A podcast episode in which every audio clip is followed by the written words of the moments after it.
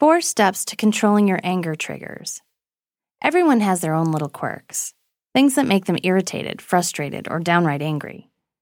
You could probably list your own triggers right now little stuff like clutter or having to wait around. Maybe you can't stand a particular word or phrase, or you find it impossible to work if there's noise. The thing about triggers is that they're often small things that tip you over the edge, and before you know it, you've lost your temper over something that, in the scheme of things, doesn't really matter. Here are four steps you can take to manage your anger triggers better. 1. Take control. The first thing is to realize that you are totally in control of how you react. Work out what your triggers are, and you can take your power back. You can anticipate and plan for situations where you know you're likely to blow your top.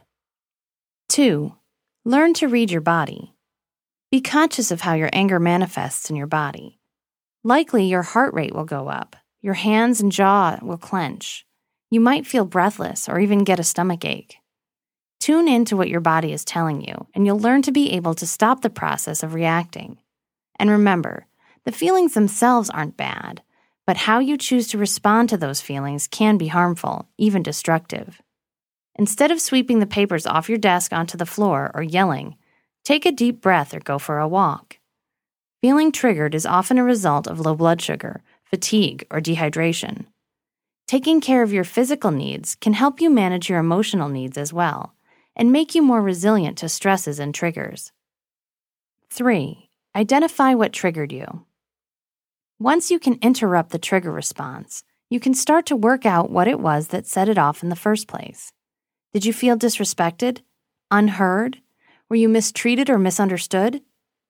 If someone pushed in front of you in the coffee line, what did that signal to you? That your needs aren't important?